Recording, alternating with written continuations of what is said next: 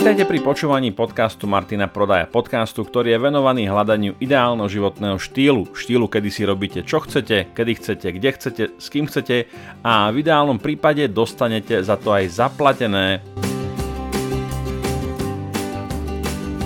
Ak chcete byť informovaní o všetkých mojich článkoch, podcastoch, videách, novinkách, akciách a zľavách, Nezabudnite sa prihlásiť do môjho newsletteru na stránke martinprodaj.sk. Každý registrovaný účastník získava okamžite mailom aj zo pár darčekov. V sekcii zdarma nájdete niekoľko bonusov, či už vo forme videí, checklistov alebo e-bookov. Takisto môžete sledovať moje aktivity na Facebook stránke, Instagrame alebo aj na mojom YouTube kanáli. Všetky linky nájdete v popisku epizódy. Ak sa vám podcast páči a chcete jeho produkciu podporiť, tak ma môžete pozvať na kávu. Ako? Cez link, ktorý nájdete v popisku epizódy. Vítajte priatelia, dnes sa vám prihováram zo 61.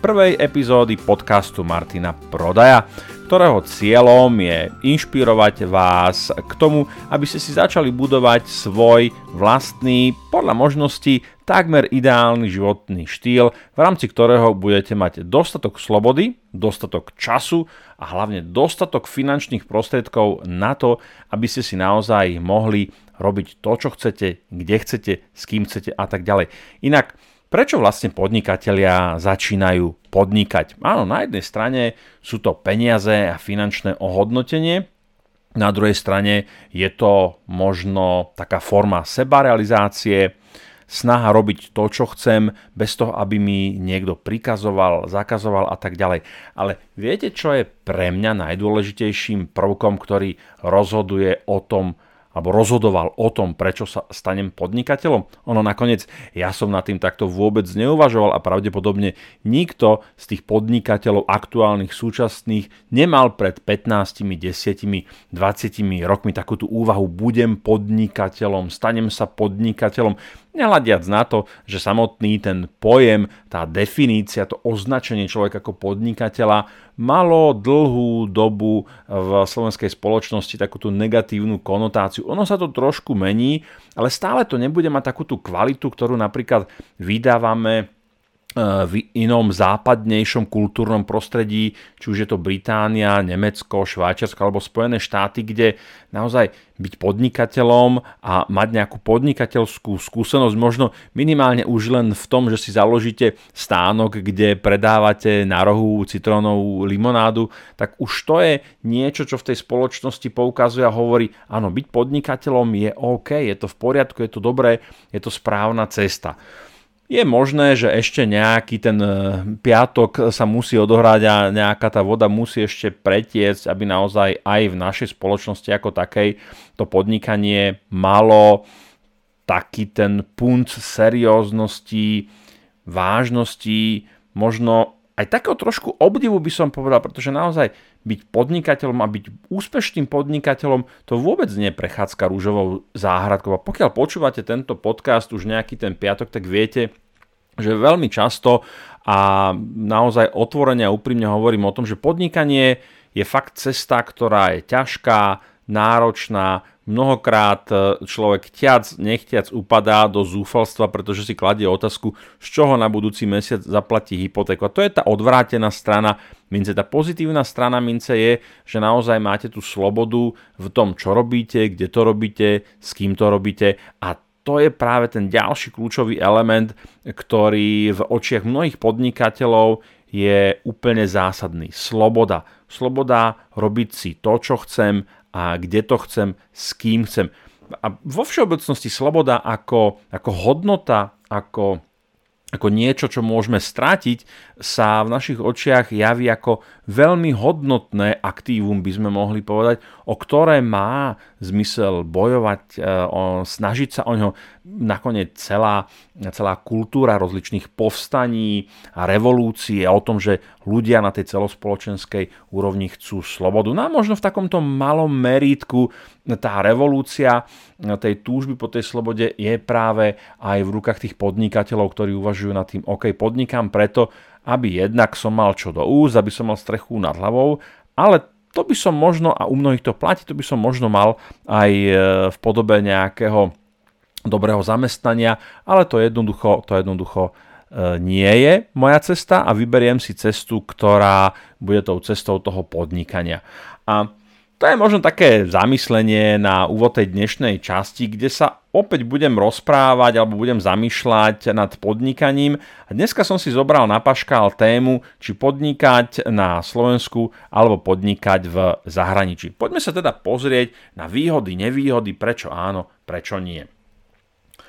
Hovoril som o slobode v tom inter alebo v takomto úvodnom zamyslení a sloboda naozaj v tomto prípade a v tejto súčasnej dobe je o tom, že svoje podnikanie v princípe a vďaka Bohu, že to tak je, môžete robiť naozaj kdekoľvek na svete. A teraz nie len, že môžete podnikať z obývačky a môžete uskutočňovať obchody medzi Čínou a Amerikou zo svojej obývačky alebo zo svojho ofisu, ale Pravda, áno, v dnešnej dobe koronakrízy zatiaľ to ešte nie je možné, ale ono sa to zmení.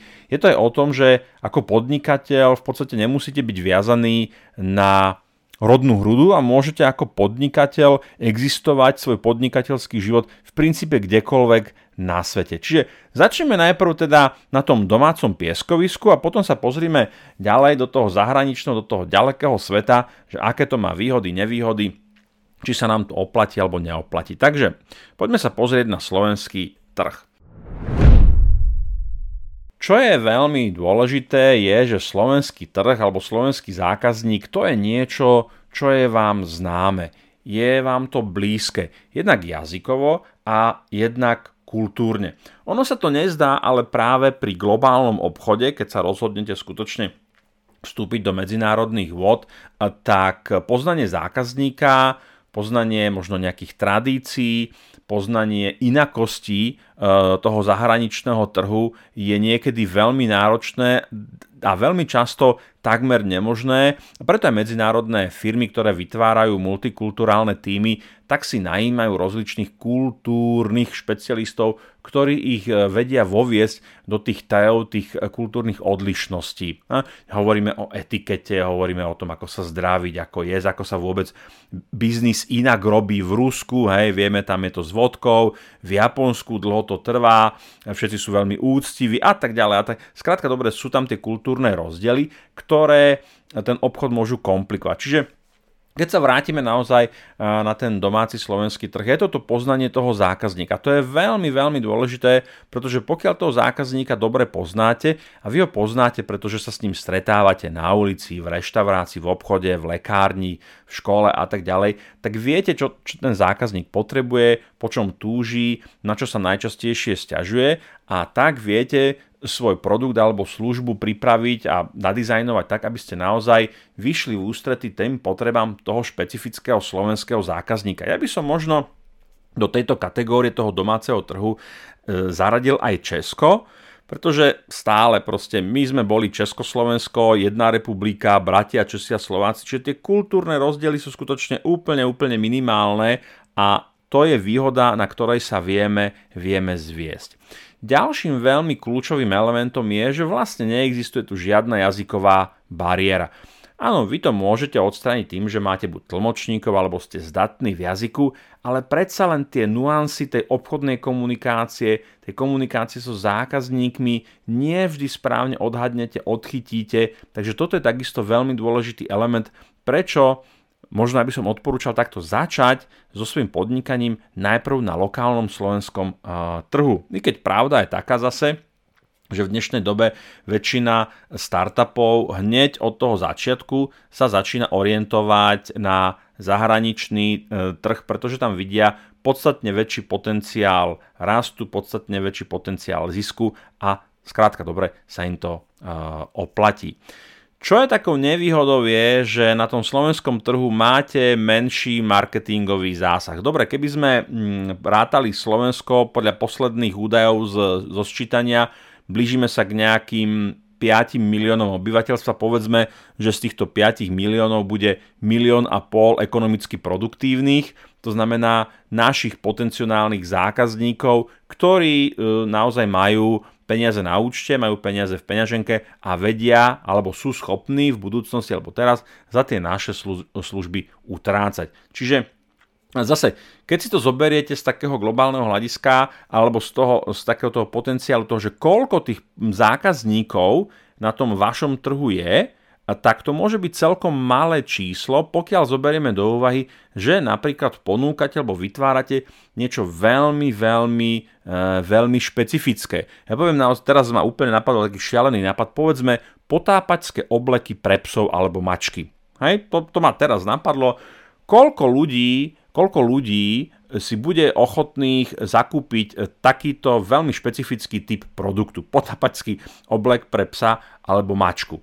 Hej? A asi sa nájde možno zo pár takých, ktorí naozaj sú potápači a navyše plus ešte majú aj uh, afinitu alebo strašne ľúbia toho svojho domáceho miláčika až natoľko, že ho skutočne berú so sebou všade aj na to potápanie. Čiže koľko predáte kusov? 10, 20, 100, tisíc. Skrátka dobre, jednoducho ten trh pre tú veľmi špecifickú požiadavku alebo veľmi špecifickú službu alebo produkt nie je jednoducho dostatočne veľký na to, aby ste mohli na tom trhu dlhodobo existovať. Pretože nevyhnutne dospejete k tomu štádiu, že ten trh sa skrátka dobre po nejakej dobe vyčerpá a v podstate budete potom nútení potom pracovať len s nejakými jednotkami prírastkov objednávok na takýto veľmi špecifický produkt. Takže toto sú také výhody a nevýhody toho podnikania na tom slovenskom trhu. Ako som povedal, skúsme si to zhrnúť. Je tam poznanie zákazníka, nie je tam jazyková bariéra, je tam možnosť a schopnosť vás ako podnikateľa lepšie sa naladiť, lepšie prispôsobiť ten produkt a tú službu tomu zákazníkovi. Tým pádom uh, máte taký, takú tú ľahšiu cestu dostať sa pod kožu toho zákazníka a tým pádom máte väčšiu šancu efektívnejšie budovať nejakú lojalitu toho zákazníka voči uh, vašej značke. Na druhú stranu, ten trh je skrátka dobre nevyhnutne menší a pokiaľ predávate veľmi špecifické služby a produkty, môžete ho v princípe veľmi ľahko a veľmi rýchlo vyčerpať a tým pádom sa to vaše podnikanie, pokiaľ nebudete expandovať, či už horizontálne alebo vertikálne, tak sa môže zastaviť a tým pádom v podstate ten váš biznis model alebo biznis nápad jednoducho skončí. Ako je to v situácii, keby ste sa rozhodli podnikať v zahraničí? Zase, zahraničie je niečo, čo si bude od vás vyžadovať minimálne minimálne jazykovú výbavu. Prirodzene nemusí to byť absolútne nevyhnutnou podmienkou, pokiaľ e, máte nejakých tlmočníkov, pokiaľ máte vo firme ľudí, ktorí rozumejú nemecky, anglicky a tak ďalej. Ale už niekoľkokrát som pomáhal nastaviť biznis, či už to bol e, pomoc s predajom na eBay alebo na Amazone, kedy tí klienti nevedeli ani po anglicky, ani po nemecky a bolo to bolo to síce možné, ale bolo to hodne krkolome, pretože stačí, že tam nejaké slovičko, ktorému nerozumiete z kontextu, nefunguje vám prekladač, toho človeka nemáte po ruke a zaseknete sa na nejaké drobnosti, ktorá naozaj vám znemožní ten biznis robiť a predávať tie tovary. Takže toto je niečo, čo nie je síce neprekonateľné, ale môže to byť e, hodne také otravné a hodne frustrujúce, keď zrovna stojíte na nejakej jednej vete, na nejakom slovičku a neviete sa posunúť ďalej. Čo je obrovskou výhodou, takže toto je taká tá, tá predpríprava alebo tá predpodmienka, ktorá je nie nevyhnutná, ale naozaj veľmi, veľmi vhodná pokiaľ chcete expandovať alebo pokiaľ chcete začínať s biznisom, e, ktorý sa bude orientovať na zahraničného zákazníka. Ďalej, a toto je, toto je úplne, že pecka a to je vlastne ten protipol toho malého marketingového zásahu je, že naozaj pokiaľ beriete do úvahy globálny trh, tam si ani netrúfam povedať, že aké číslo to je, ale povedzme, že len Amerika má nejakých 250, možno 300 miliónov obyvateľov, Dobre, keby len polovička z nich bola ekonomických produktívnych a z tohto obrovského čísla by ste naozaj chceli osloviť len 1% tých ľudí, ktorí sa potápajú a chceli by pre svoju mačku alebo psa si zakúpiť potápačský oblek, tak tá šanca, že naozaj ten biznis skutočne bude veľmi jedinečný a dlhodobo, dlhodobo profitabilný, je podstatne, podstatne vyššia než na tom jednoducho maličkom trhu, kde máte cakum prask dokopy aj s Českou republikou nejakých dobre, nech sú to 3-4 milióny produktívnych ľudí. Čiže ten, ten záber je, je naozaj obrovský. A k tomu by som povedal ešte jednu vec. Pri takomto obrovskom zábere naozaj môžete vymyslieť, a teraz to preženiem, môžete vymyslieť akúkoľvek blbosť, pretože na tom globálnom trhu sa takmer 100% nájde niekto, kto o tú blbosť by mohol mať záujem. Naozaj, keď sa pozriete na Amazon a na také možno uletené biznis nápady, uh, uletené produkty, tak si poviete, toto predsa nemôže nikto kúpiť. Ale teraz si zoberte, keby sme naozaj veľmi, veľmi optimisticky povedali, teraz strieľam tie čísla od boku, ale povedzme, že máte miliardu ľudí na svete, ktorých chcete osloviť s nejakou veľmi špecifickou, veľmi špecifickou ponukou nejakého produktu alebo službu, ktorá je naozaj, ktorá je naozaj úplne že okrajová. A keby to bolo len 1%, tak 1% z miliardy, Maria, koľko to je? Milión? Tak, alebo tak daj ako, ani neviem, nechce sa mi to teraz počítať. Skrátka, dobre, je to obrovské číslo, tak v tomto obrovskom čísle jednoducho nájdete tých zákazníkov, ktorí budú ochotní si ten váš produkt alebo tú službu kúpiť. Čiže to je tá obrovská výhoda toho globálneho, toho globálneho trhu. Veľkou nevýhodou ďalšou je povedzme, že komplikovaná legislatíva, eh, povedzme kvôli registrovaniu DPH, a to, už, to, a to sme ešte len v rámci Európskej únie, kedy napríklad pokiaľ chcete, eh, pokiaľ chcete predávať na Amazone v Británii, tak sa potrebujete, a to už ste potrebovali aj predtým, tak sa potrebujete registrovať ako platca DPH. Celý ten proces zase jednak nie je ľahký, jednak nie je rýchly a jednak môže byť aj finančne nákladný, pokiaľ chcete predávať do celej Európy. Čiže tá legislatíva, a to sme len pri DPH, e, môže byť komplikovanejšie, i keď zase na druhú stranu možno založenie spoločnosti v nejakých daňových rajoch práve naopak môže byť ešte jednoduchšie ako založenie SROčky, e, SROčky u nás.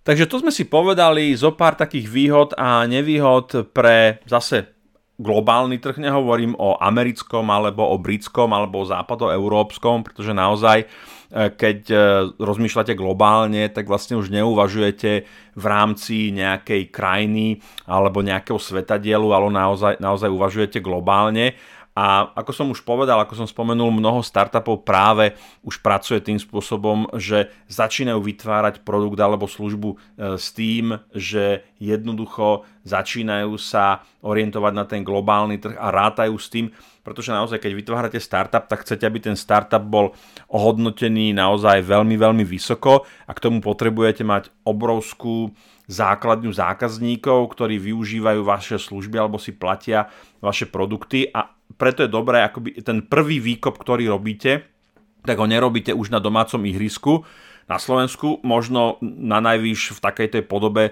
že si vytvoríte nejaký životaschopný produkt, otestujete ho na slovenských zákazníkoch, ale v princípe je to len e, nejaký model, e, nejaký MVP, minimum viable product, e, kde si vychytáte nejaké základné muchy, ale v princípe vás ten slovenský trh z nejakého biznisového hľadiska ani veľmi nezaujíma, lebo jednoducho ten, ten biznisový potenciál je tu skrátka dobre malý a rovno cílite na ten globálny trh. Takže priatelia, toľko k otázke, či začať podnikať na Slovensku alebo v zahraničí.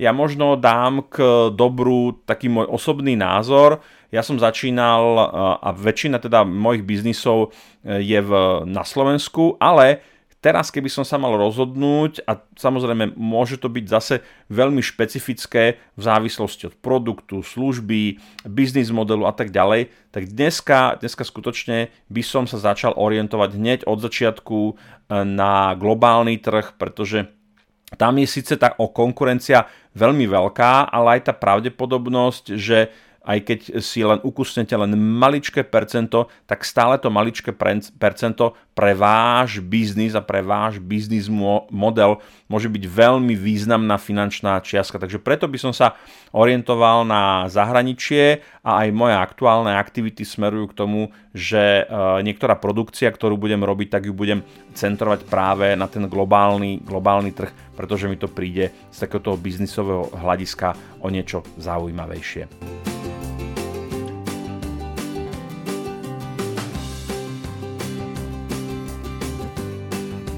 Páčil sa vám tento diel podcastu? Ak áno, budem rád, ak mu necháte nejakú peknú recenziu, alebo ho budete zdieľať. Nové časti podcastu si môžete vypočuť vo svojej podcast aplikácii. Nezabudnite tiež lajknúť moju Facebook stránku, rovnako ako aj Instagramový profil.